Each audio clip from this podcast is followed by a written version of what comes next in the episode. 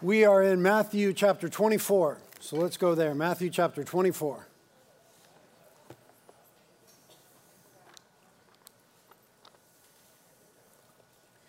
Uh, we started this chapter last week. We did about the first half of it, so we'll finish the second half this week. It is primarily about the second coming of Jesus. We ended uh, our text last week with him saying that he would be coming in the clouds with power and great glory. And we pick it up with the words that he says after that. So we'll look at verses 32 through 51. We'll finish the chapter. The title of the sermon is Christ's Call to be Faithful and Wise in the Last Days. Uh, I am reading and preaching from the NIV this morning. Starting at verse 32, Jesus speaking says, Now learn this lesson from the fig tree. As soon as its twigs get tender and its leaves come out, you know that summer's near. Even so, when you see all these things, you know that it is near, right at the door. Truly, I tell you, this generation will certainly not pass away until all these things have happened. Heaven and earth will pass away, but my words will never pass away.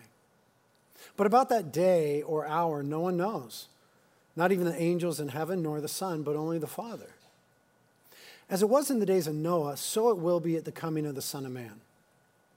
For in the days before the flood, people were eating and drinking, marrying and giving in marriage, up to the day Noah entered the ark. And they knew nothing about what would happen until the flood came and took them all away. That is how it will be at the coming of the Son of Man. Two will be in the field, one will be taken, the other left. Two women will be grinding at a mill, at a mill. one will be taken and the other will be left. Therefore, keep watch, because you do not know on what day your Lord will come. But understand this if the owner of the house had known at what time of night the thief was coming, he would have kept watch and would not have let his house be broken into. So you also must be ready, because the Son of Man will come at an hour that you do not expect him. Who then is the faithful and wise servant, whom the master has put in charge of the servants in his household to give them food at the proper time? It will be good for that servant whose master finds him doing so when he returns. Truly, I tell you, he will put him in charge of all of his possessions. But suppose that servant is wicked and says to himself, My master is staying away a long time. And he then begins to beat his fellow servants and to eat and drink with drunkards. The master of that servant will come on a day when he does not expect him at an hour that he is not aware of. He will cut him to pieces and assign him a place with the hypocrites, where there will be weeping and gnashing of teeth. This is God's holy word. Let's pray.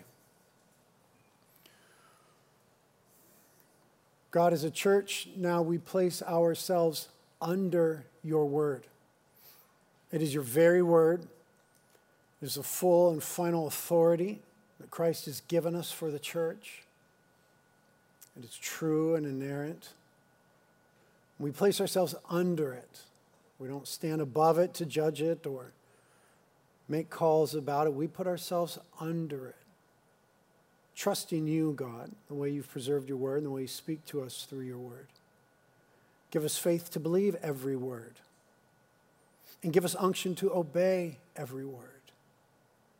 And give us hope in these difficult days and in our crazy lives. For the word has told us that Christ, you are coming again and you will set right everything that has ever gone wrong. Thank you, Jesus. May we live with great hope and expectancy. May we also live faithfully with great wisdom as your people in these days. So give us ears to hear. Please, God, anoint me to teach and preach for your glory. We ask it in Jesus' name. Amen. well, the last chapter was in chapter 23 was Jesus lambasting the religious leaders about their failure to recognize God's work in their midst. Their failure to recognize and acknowledge, give attention to, and heed what God was doing in their midst through the coming of the kingdom with Christ. He called them hypocrites over and over again. And at the end of his rebuking of them, he said about the temple that there would come a day where the house would be left desolate And the disciples were clearly perturbed by that. I mean, this was the central worship structure of all Israel. Jesus seemed to be making some judgment about, or pronouncing some judgment about this temple and its destruction. So they asked him three questions, clarifying questions that we saw in the last part of the chapter, in the last sermon, in verse 3. They said, Well, when will this happen? He had prophesied the temple being destroyed. When will that happen? They asked him, and we learned last week that happened in 70 AD. And then they asked him what the sign of his second coming would be. What would it be like when he came? Would it be ambiguous or rather obvious? Jesus said it'll be like lightning with power and great glory. You're not going to miss it. And then they asked him, thirdly, and what will be the signs of the end of the age? Or the time preceding your coming? What will that time look like? Those are the questions that they asked Jesus at the beginning of this chapter. And in answering the last question, what will the world look like before you return, Jesus? Jesus warned them that there would be times where the world felt as though it were out of control. This is review from last week. Times where it felt as though the world was out of control. He said there would be wars and rumors of wars. He said that kingdoms would rise up against kingdoms. There'd be international intrigue. He said that deception would be rampant in, rampant in the world. He said that there would be heart wrenching things like famines and natural disasters. Jesus said that there would be times where the world felt like it was out of control before he returned. And he was cluing them in on the fact that those were the reverberations of a world in rebellion to God. He's not saying that those were judgments, those were signs of the final judgment. They were reverberations of a world that is in rebellion to God. The place that we get to when we continually refuse to heed God and what He said to us. The world would get into a difficult place. And he said also in the preceding or the following uh, paragraph that there would be times where it felt in our world like the truth was losing times where it felt like the Christian faith was losing. Again, he described times of great persecution when his followers would be martyred, that there would be increasing apostasy, falling away from the truth, from the faith, that there would be an increase of wickedness in the world. And again, he mentioned deception. So, in answering their question, what will the world be like before you come back? Come back, Jesus said, it'll feel like it's out of control, and it will feel like truth is losing. And then he says, But I am coming again. And I am coming with power and great glory. In other words, Jesus is going to do something about the world that seems out of control from the effects of sin and the perception that the truth is losing. That Jesus Christ Himself, the faithful and true witness, comes and sets right everything that has ever gone wrong and brings the chaos into that place where He says, Be still. And the truth is known in all the earth, for Christ rules and reigns. And the rest of the scriptures tell us that when Jesus comes back, this again is review from last week, he will fully and finally destroy all the works of the devil. Someone say, Thank you, Jesus. He will also righteously and mercifully judge humanity for all of its wickedness and rebellion. He will ultimately and totally defeat death. There will be no more death. He will undo all that has gone wrong and is chaotic in the world, and He will renew all of creation to the way that it ought to be. And He will dwell with us, the redeemed of God, from every tongue, tribe, and nation in glory forever.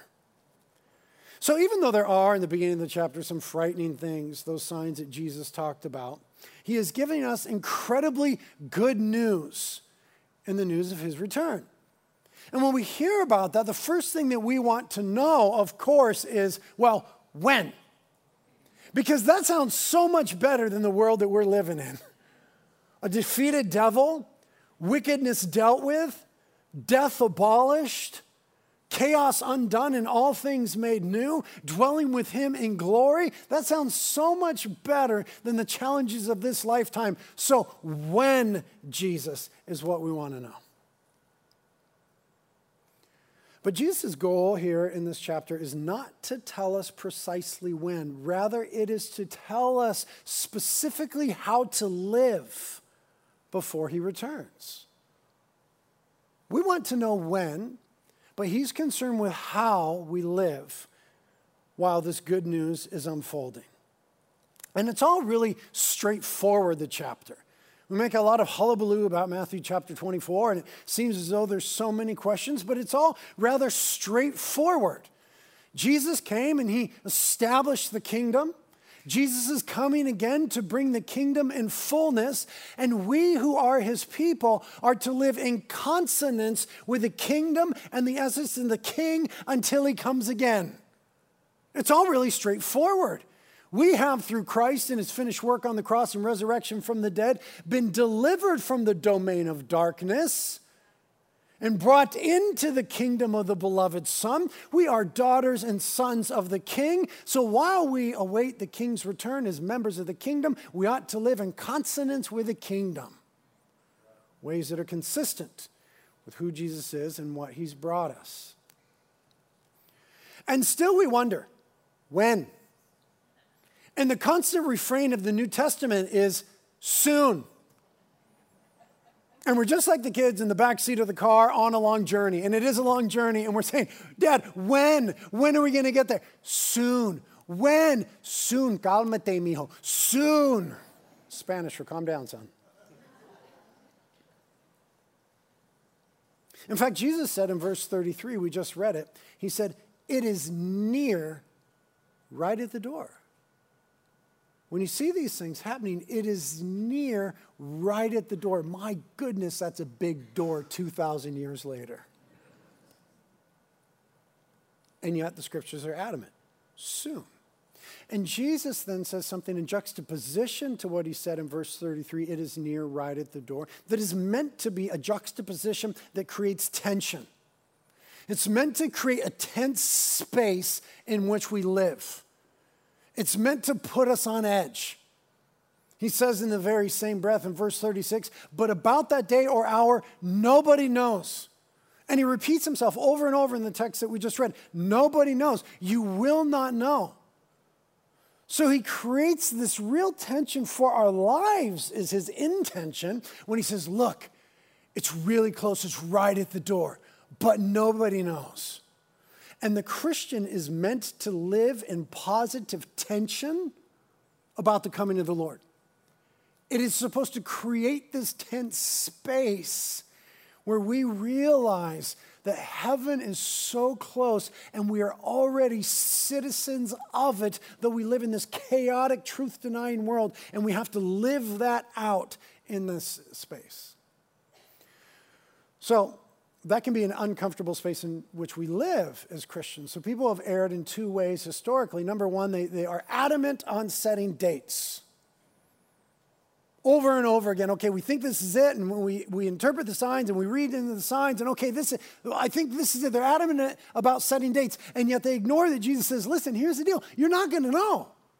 He says it over and over again. So I don't think that's the approach that we're supposed to take in the tension. The other error that we often make in the tension is that we, we then just cocoon away from the world because it's not easy to live as sons and daughters of light, sons and daughters of the kingdom in the dark kingdom of this world. So sometimes what we do is say, well, I'm just going to wait till that final day when Jesus comes again. And in the interim, I'll just kind of cocoon away. Right? It's like that show Preppers. Anybody seen Preppers? Nobody. Must not be a popular show. George saw it. I saw it. Okay. Uh, anyway, forget about that. But people, I would say go watch some TV, but that's stupid for a preacher to say. But often, what we do in our Christianity is we cocoon away from the world and we say, I'm just going to hunker down and hold tight till Jesus comes. But that's not the way we're supposed to live. We are supposed to live as faithful and wise sons and daughters of the king engaging with this world that is in chaos due to sin and is combative concerning the truth. And we are meant to live in that tension. We're meant to live responsibly there, faithfully there, compassionately and courageously in a posture that denotes readiness. And that's really the thrust of the end of the chapter. It's very simple, you see. It's not complicated. There are a couple interpretive questions that we ought to address if we drill down a little further. One of the interpretive difficulties of Matthew 24 is verse 34. I just Elmer fudded that. 34. Verse 34 says this This generation shall not pass away until all these things have happened.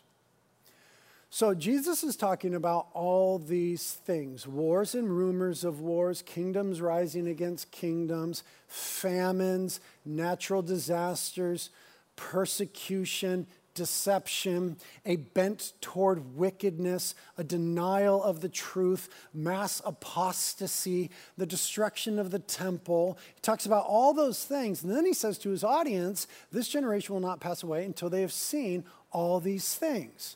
And we're left to wonder well, how are we supposed to understand that or interpret that? Because on the surface, it seems like Jesus is supposing that his return would be in the lifetime of his hearers.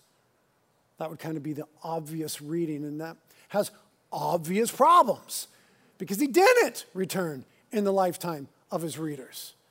So then we have to wonder well, did, we have Jesus then? He just didn't know and he made a mistake there? It does say, as we read in verse 36, about that day or hour no one knows, not even the angels in heaven, nor the Son, but only the Father. That's interesting. Jesus, in his humanity, had not had that detail revealed to him by the Father. We see Jesus all the time in his ministry taking cues from the Father. I do what the Father says, I say what the Father says. This had not been revealed to him. But that does not mean that we are to suppose then that Jesus said something impetuously and made a mistake, and now he's in heaven, like, oh, I'm so sorry I told those guys I'd be back in their lifetime. So that's not what that is saying. So, what are some of the possible options and why might it be meaningful to us? How might we approach it? Well, there's a lot of options that people give to us. One is that all of these things, right, this generation shall not pass away till all these things have happened, refers only to the signs and not his actual return. So, verses 4 through 28 right, where he talked about famine and, and wars and rumors of wars and deception and the, and the uh, destruction of the temple and all those things. And indeed, we learned last week that they did see all those types of things in their lifetime. They experienced persecution, they saw apostasy. Uh, there was natural disasters. There was difficulties that they experienced in their lifetime, but they didn't see the second coming. So some scholars say perhaps it's that. It's just about the signs, but not the second coming. Perhaps that is true. I don't think so. Second op- option is that generation is used in a way that refers to the Jewish nation. So uh, some people even see in that picture of the fig tree there the rebirth of the nation of Israel. And indeed, the nation of Israel was scattered after AD 70, the um, destruction of the temple and the Roman sort of war that happened there with the Jews that Jesus spoke about. They became a nation again in 1948. That is unprecedented and incredible. And it would be true that if Jesus means this generation as the Jewish people and a Jewish nation, that they have indeed endured to see all these things and will see the second coming. That is another possible interpretation. That may be right. I don't think so. The third possibility is that generation is being used here in a broader sense than we usually think about it. When we say generation, we say like your generation, my generation, the generation of my parents, the generation of our kids, like this generation. But the Bible doesn't always use the word that way. The Bible very frequently, especially in the Old Testament, uses the word to talk about a kind or a certain ilk of persons. So we're not talking about an age span, we're talking about a kind of people together. For example, in Psalm 14, we hear about the generation of the righteous. What is not being said is, you know, it was your parents' generation. They're the generation of the righteous. You guys are not. It wasn't an age thing. It wasn't a time thing. It was an ilk thing. It was a kind thing. That there was a kind of person the psalmist was addressing that was pursuing righteousness. We see a similar thing in Psalm 24, where we hear of the generation of those who seek him. Again, it's not talking about age difference is. It's talking about a kind of person. We've even made a song about this. Oh God, let us be a generation that seeks, that seeks your face. Oh God of Jacob, give us clean hands. Right? We made a song about that. What we're not saying is, hey God, let my generation be the generation that seeks you. I don't care about the kids or the old folks. Let my generation be the generation that seeks you. We're not using it that way in the song because the Bible isn't using it that way there. It's talking about a certain kind or ilk of people. It's even used negatively in Jeremiah 7:29. We hear of the generation of his wrath. So it's not to say that he had wrath toward one generation and the next escaped and the previous was fine. It's to say that there is a kind, listen now, an ilk, a kind, an attitude of persons who would be the recipients of God's wrath. The kind of people that he was talking to in chapter 23, the kind of people who were in his audience here, who had rejected, refused to acknowledge the work of God. That was, after all, the whole impetus for the chapter.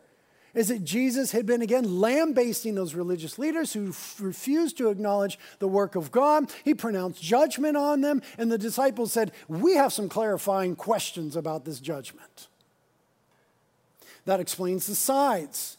The signs, excuse me, a world in rebellion to God, unbelieving and rejecting God, and the results that come from that. It explains much of the activity of his return, that it is to undo the reverberating effects of sin in this world, and it fits the overall context.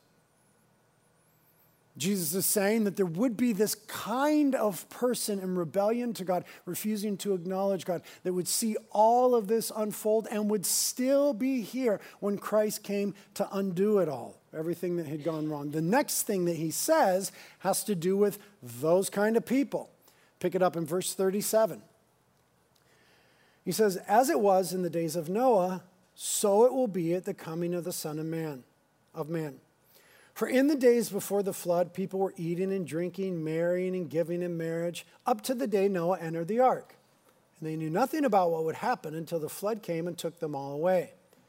That is how it will be at the coming of the Son of Man. Son of Man. Two men will be in the field, one will be taken and the other left. Two women will be grinding with a handmill, one will be taken and the other will be left. So Jesus says, Before I come back, there'll be a generation, a kind, a certain ilk of people whose ears and hearts are closed off to the work of God. It'll be like it was in the days of Noah before the flood, he says in trying to explain this. First of all, might we just point out that Jesus believed in a literal Noah and a literal flood? That Jesus gave heed to what the Old Testament says in truth. And he's illustrating through referencing Noah and the flood one of the greatest truths of the entirety of Scripture that God is coming to set up the fullness of his kingdom and rule and reign on earth. He's not going to illustrate that by referencing a myth. Jesus believed in a literal creation.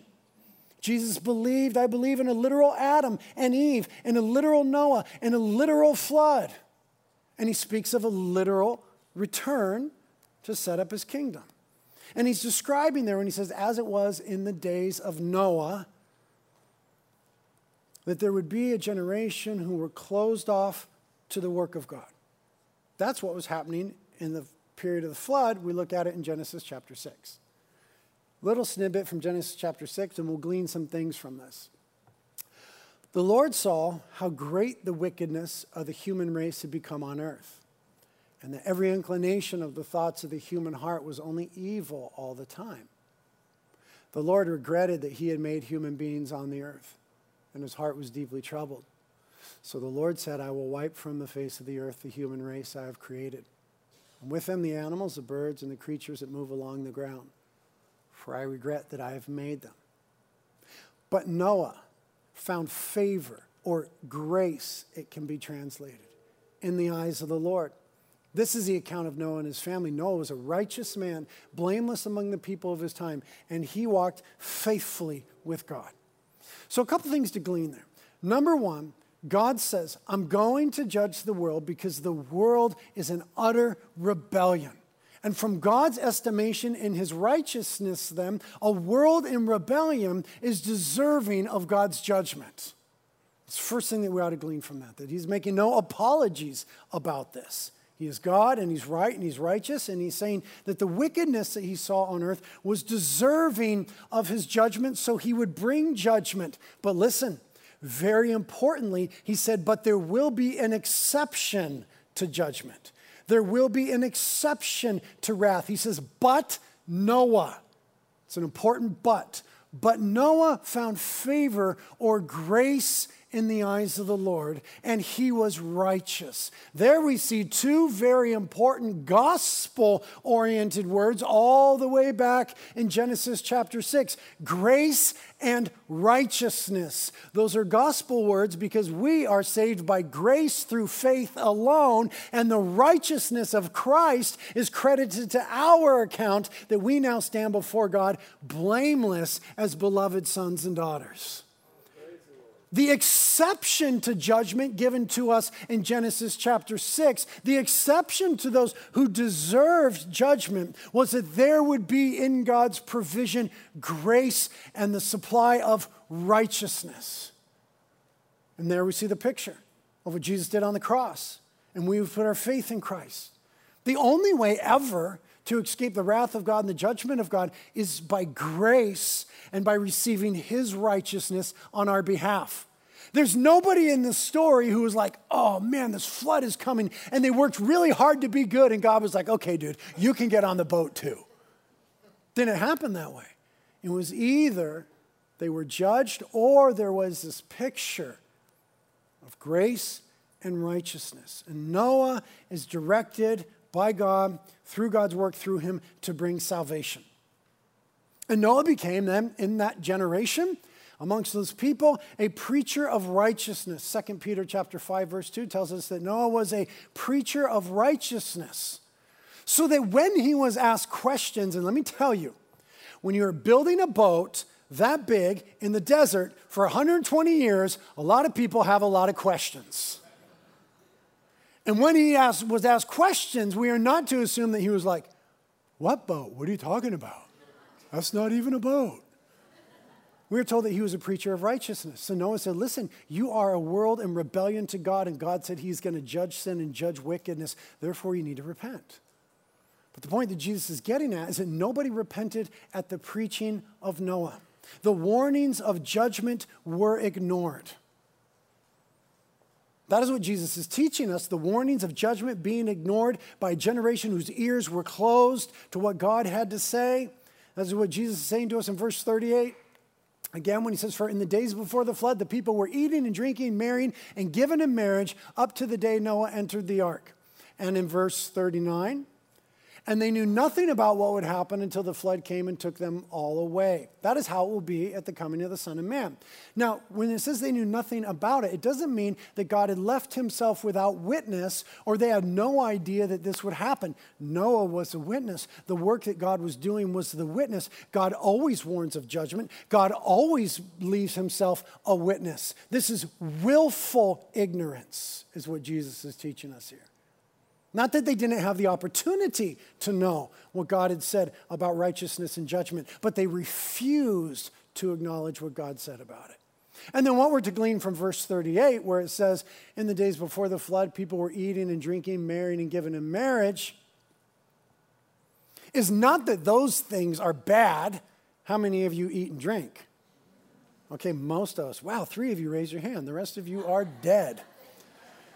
And some of us will marry and some of us will be given in marriage. He's not saying that those were the issues. Noah's generation was so wicked, dude. They ate food and they married people, so I wiped them out. That's not what he's saying.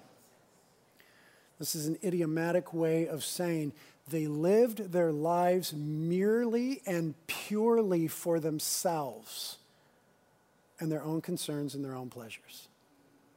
There was not concern for God in God's will, in God's way, and what God would have them do. They were merely concerned with their flesh and their lives and what they wanted to do.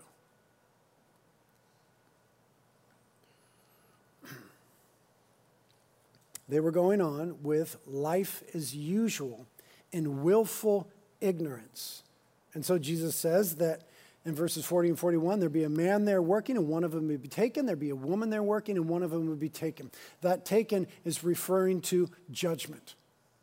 The ones that were taken were taken in the wrath of God, in the judgment of God. The ones that were spared was because they came under the grace of God and received the righteousness of God. And so it will be at the coming of Christ. Some see pictured there the rapture of the church. And though I do believe the rapture of the church is in the New Testament, I do not believe that it's here. The context is clearly judgment. When Christ comes to judge, it's going to be black and white, very clear. One will remain because they were the recipients of grace, and one will be taken in judgment. Now, here's what I want us to feel about that.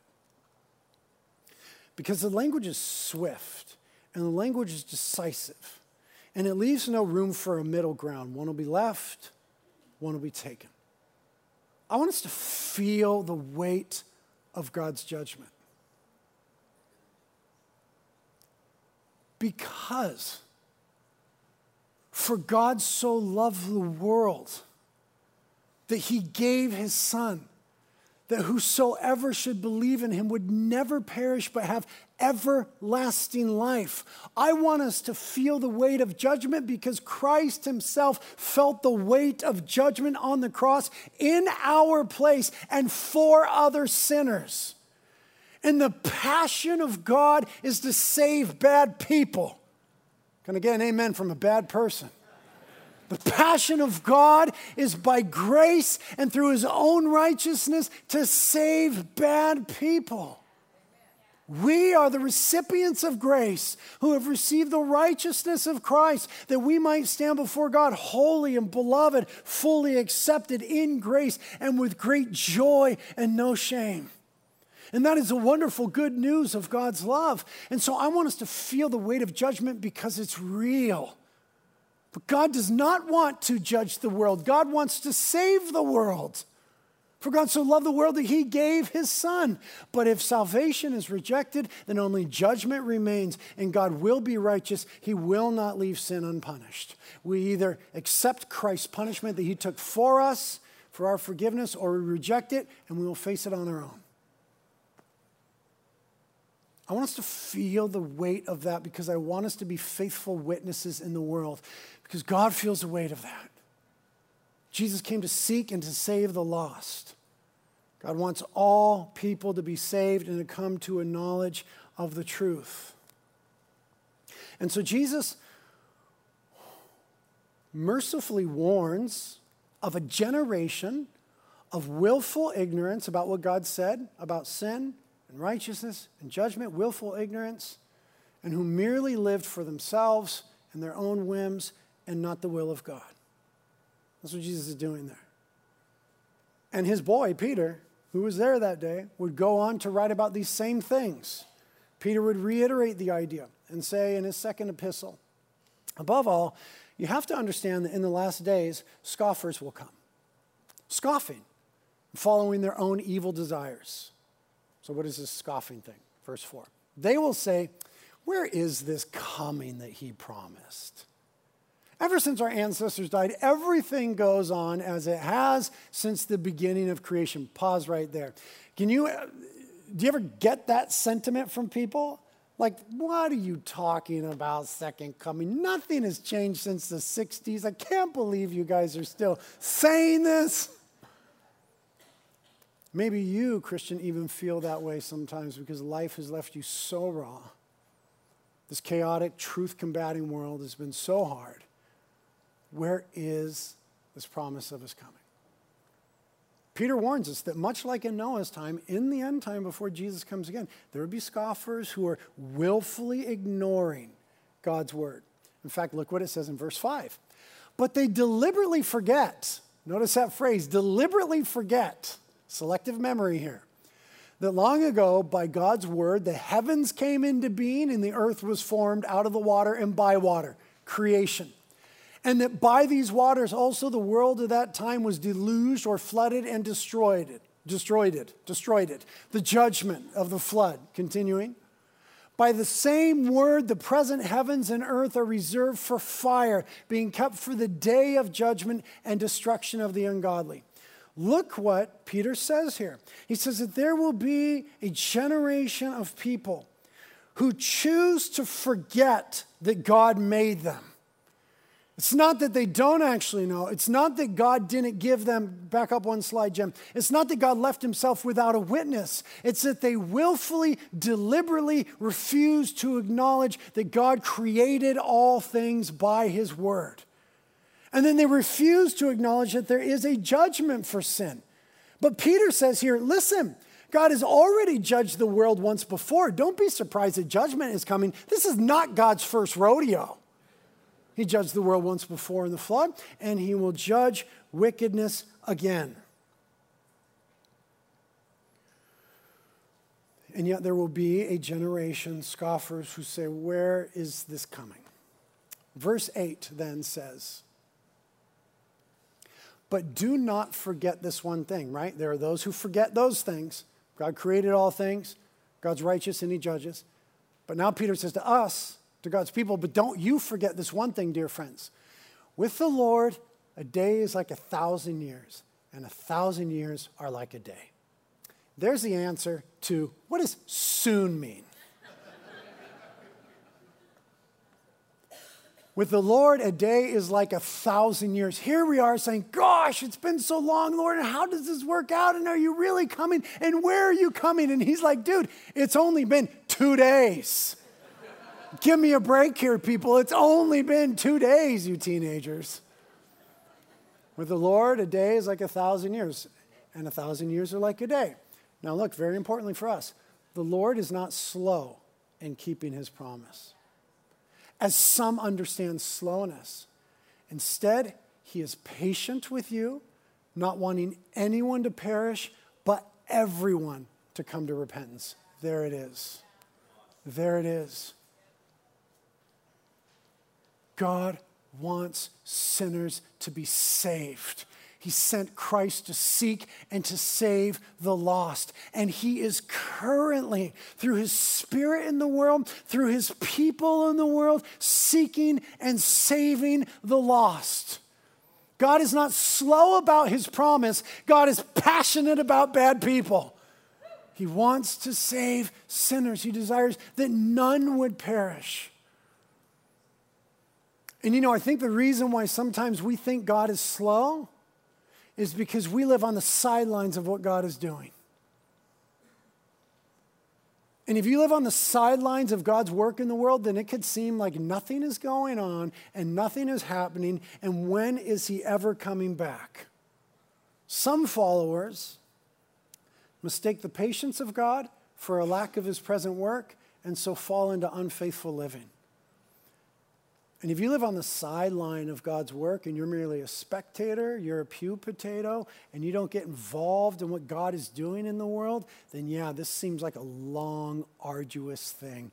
But if you are involved of God's work, of saving men and women and children, of the good news of the kingdom being preached to every tongue, tribe, and nation as a witness, then you realize that God is actually kind of rocking in the world. It's a matter of perspective. And Jesus is wanting to bring us into right perspective. That's why Matthew 24, verse 14, last week's text was so important. This gospel of the kingdom shall be preached to every nation, and then the end shall come. We have a cause to live for in this long two days, 2,000 years, and who knows how much longer. We have a purpose for which to live. I want us to feel the weight of God's coming judgment because I want us to be serious about God's good news through Christ going forth in the world through us. But some followers mistake the patience of God for a lack of his present work and so fall into unfaithful living, which is what Jesus addresses in the next couple verses. In verse 42, he says, Therefore keep watch, because you do not know the day your Lord will come. But understand this if the owner of the house had known at what time of the night the thief was coming, he would have kept watch and would not have let his house be broken into. So you also must be ready, because the Son of Man will come at an hour when you do not expect him. So, the clear uh, refrain of Scripture as to when Christ will return is soon. And the clear injunction from Scripture as to what should we do in the meanwhile is be ready. Keep watch, be ready. That means to live in a certain way. Jesus uses this analogy of the thief. It's very commonsensical. He says, if you knew when a thief was coming to your house, you would be ready. So you would not allow him or her, don't want to discriminate here, you would not allow him or her to break into your house. If you knew she was coming at 2:30 in the morning, you would be there ready to handle your business and protect your stuff. So why don't you think about handling God's business and being involved in God's stuff and live with the same readiness and intentionality rather than just eating, drinking, marrying and being given in marriage?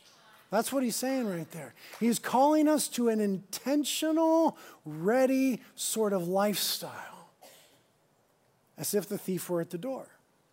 It's not to say Christ is a thief, it's an analogy, hello. So we are urged to live now, however, we would live as if Jesus were coming any second.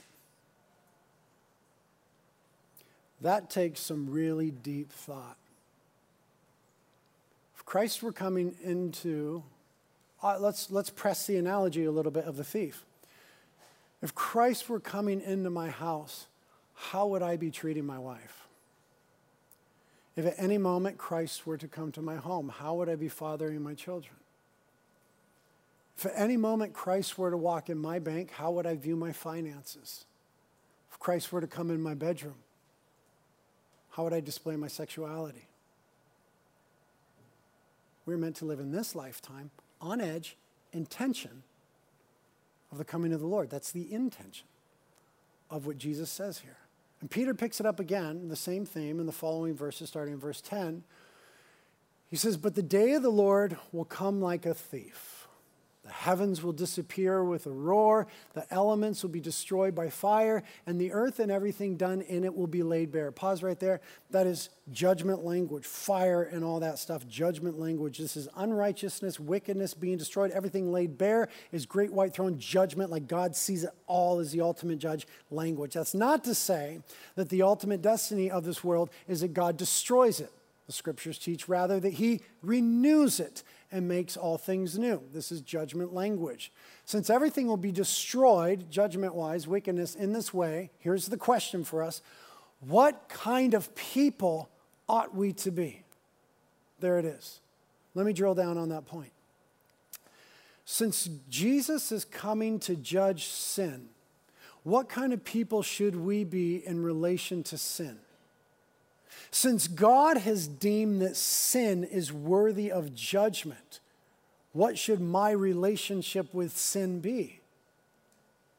Because I'll tell you what my relationship with sin is often I'm making excuses for it. I coddle it, I hide it, I create workarounds to do it.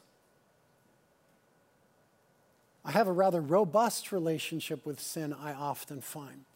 And the scriptures are calling us to a deep place of thought where we say, well, if Jesus is actually deemed sin that I kind of flirt with and think is kind of cool, worthy of judgment, how then should I live in light of that?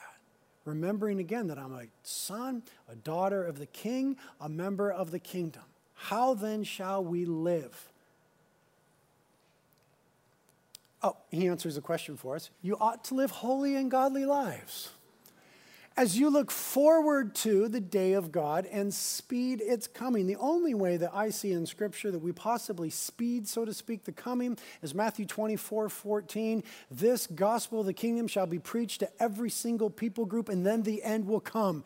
That is not to say that we cause Christ to come more quickly. That is to say that we have a cause to live for until he comes, and may he come quickly. We don't usher in jack, cheese, or squat. Jesus brings the kingdom kingdom, but we sure are supposed to preach the kingdom in this lifetime.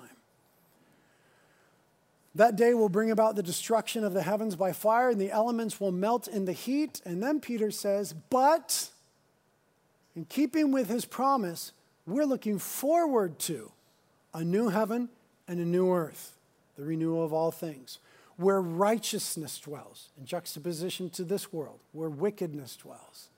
So then, okay, or in summation, here's the point. He says, So then, dear friends, since you are looking forward to this, the coming of Christ and the judgment of wickedness and all that goes with it, make every effort to be found spotless, blameless, and at peace with Him. Bear in mind that our Lord's patience means salvation.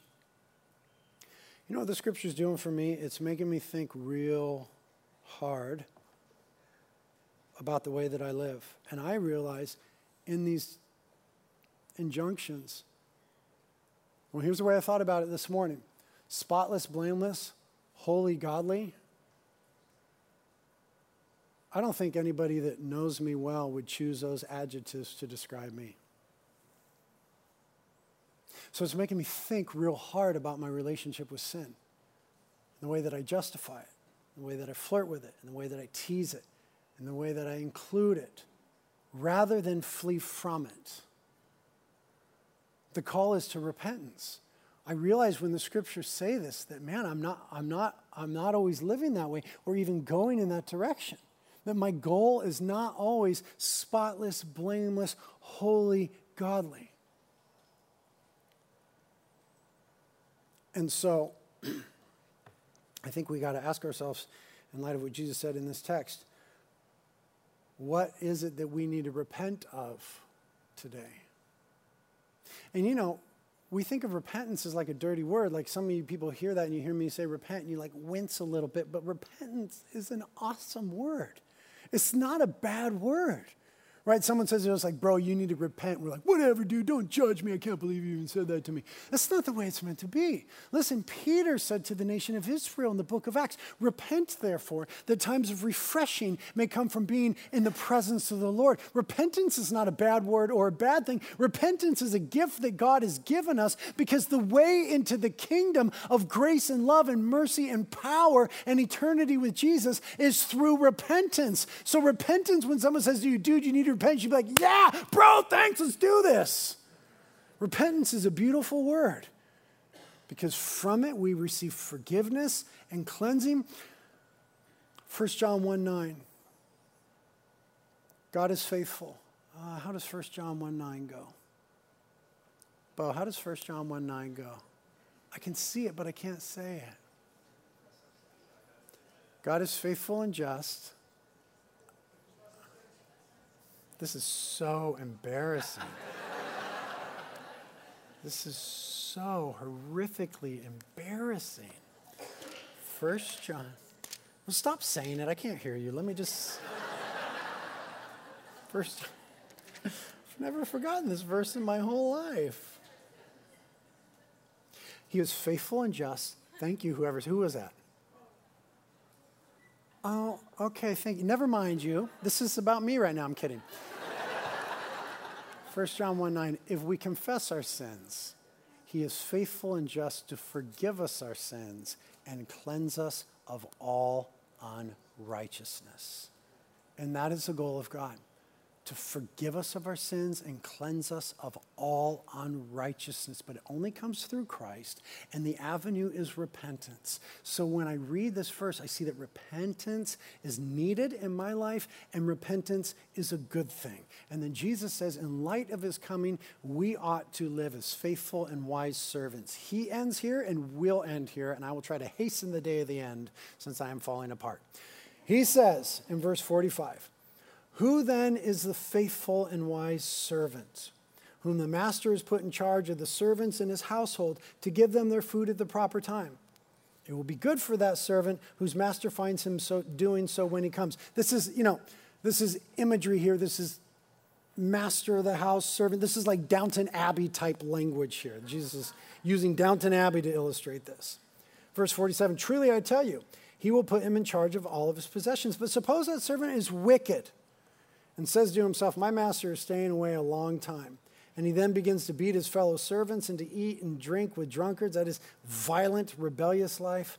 The master of that servant will come on a day when he does not expect him, at an hour when he is not aware of it. He will cut him to pieces and assign him, assign him a place with the hypocrites, where there will be weeping and gnashing of teeth. So, once again, Jesus draws a really hard line. Hypocrites is clearly a referral back to the religious leaders that he was speaking to in chapter 23. He called them hypocrites about 10 times because they refuse to acknowledge the work of God in their generation, in their midst, among them. And he says that those type of people who refuse to go God's way have a certain fate in a certain place. But you are not meant to be that way. You are meant to be faithful and wise servants of the Most High God faithful and wise. That means that you are a servant of God and not of yourself. That you, we together have been given a mission that is for God's glory and not our own glory. And God is big and He's beautiful and He's a giver and He cares about all the beautiful things He created in this world. So it's interwoven with our life and all the fun and awesome things we get to do. But make no mistake about it the big picture is for God's glory, God's purposes. He's the master of the house. And so we ask our, ourselves this question then what is my purpose in the midst of God's purpose? God is in the business of saving sinners all over the world. How do I fit into the purposes of God? How do I transcend merely going through the motions of life and living for myself and become a faithful and wise servant of God? It'd be good for that servant if his master found him doing so when he came. So ask yourself the very poignant question what do I want to be found doing when Jesus comes back? And do that thing. May God give us the grace to repent where we need to repent, to live like daughters and sons of the King. And may He give us the power of the Holy Ghost to go and to preach and to witness and to be stewards of his mission in this super crazy broken world. Amen? Thank you, God, for your word and for the promise of your return. And thank you for the hope that brings, Lord. I, I just, I didn't mention them in the sermon, but I want to pray first for the sufferers in this room, for whom at this moment life has left them so raw that they really just need the hope of your return to renew all things. Pray that today in your promises they would find peace and hope, that you would sustain them in hope. I pray for those of us like myself who hear these things and we just, I, I know I just need to repent. Spotless, blameless, holy, godly. Thank you for the righteousness that comes from you, but thank you also, God, that you call us to walk in righteous paths of obedience for your glory. Please help me. Please help us. Holy Spirit. Help us to see the ways where our lives are in dissonance with the truth of Jesus and to willingly and joyfully repent and come back into the light. And please, Lord, for all of us, help us to live for things that are bigger than ourselves. Thank you for the gifts you've given us and the abilities and the opportunities and all the fun and beautiful things that I can't wait already to do this week. But please, God, may we also be concerned and consumed by and for your glory among the nations. And may we be faithful witnesses.